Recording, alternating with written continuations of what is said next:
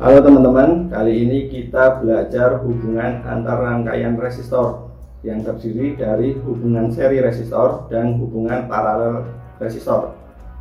Langsung saja kita mulai pembelajarannya.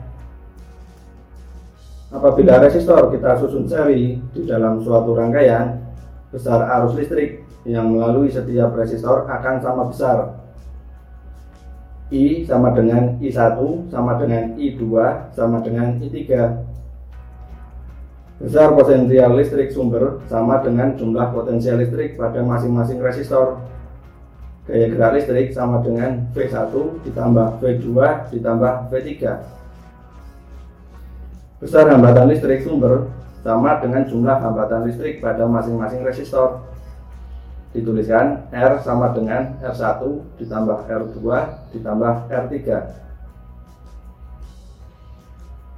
berdasarkan hukum Kirchhoff apabila resistor kita susun paralel di dalam suatu rangkaian jumlah arus listrik pada suatu rangkaian yang masuk pada titik percabangan sama dengan jumlah arus yang keluar dari titik percabangan tersebut I sama dengan I1 ditambah I2 ditambah I3